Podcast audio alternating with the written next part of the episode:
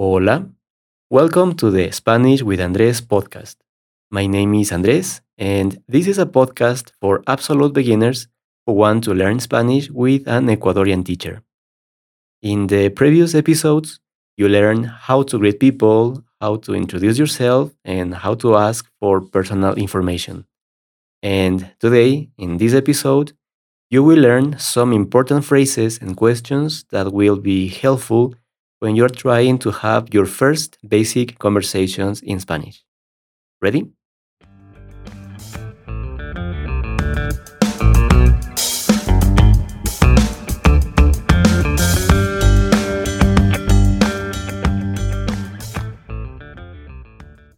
All my students have told me that we, native Spanish speakers, speak really fast.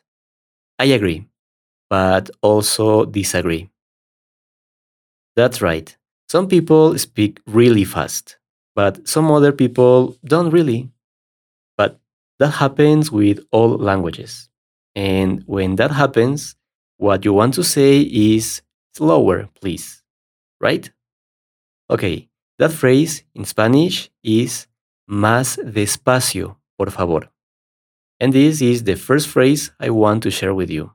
Remember, más despacio, por favor. It means slower, please. The problem is sometimes, even when people speak slower, you won't understand a single word. And that's fine, you are just starting. In that case, you have to say, lo siento, no entiendo.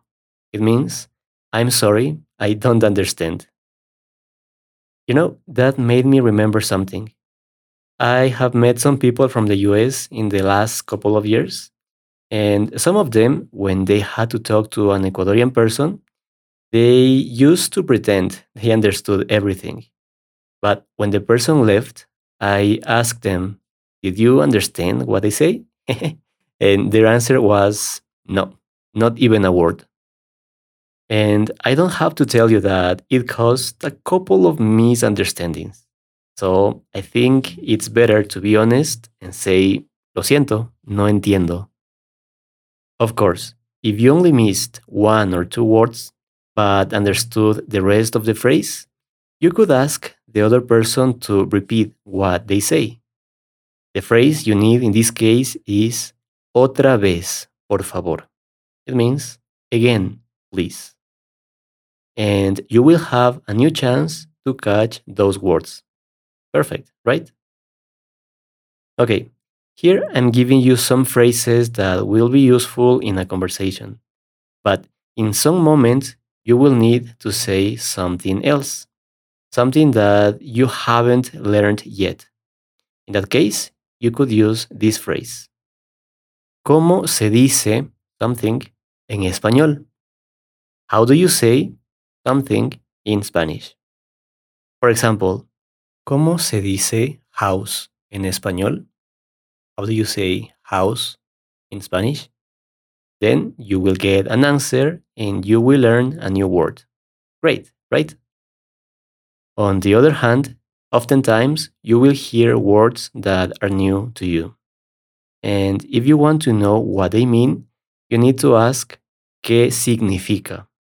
¿Qué significa means what is the meaning of that word? For example, ¿qué significa perro? What is the meaning of dog? In that case, I would say perro significa dog. And finally, let's learn how to be polite when you use those phrases. So, ¿Cómo se dice please en español? How do you say please in Spanish? Well, we use two words. Por favor. Por favor means please. And when you want to say thank you, you say gracias. So remember, por favor and gracias. So, gracias for listening to this episode. Today, you learned seven new expressions. As always, you can find the notes of this episode on SpanishWithAndres.com slash phrases.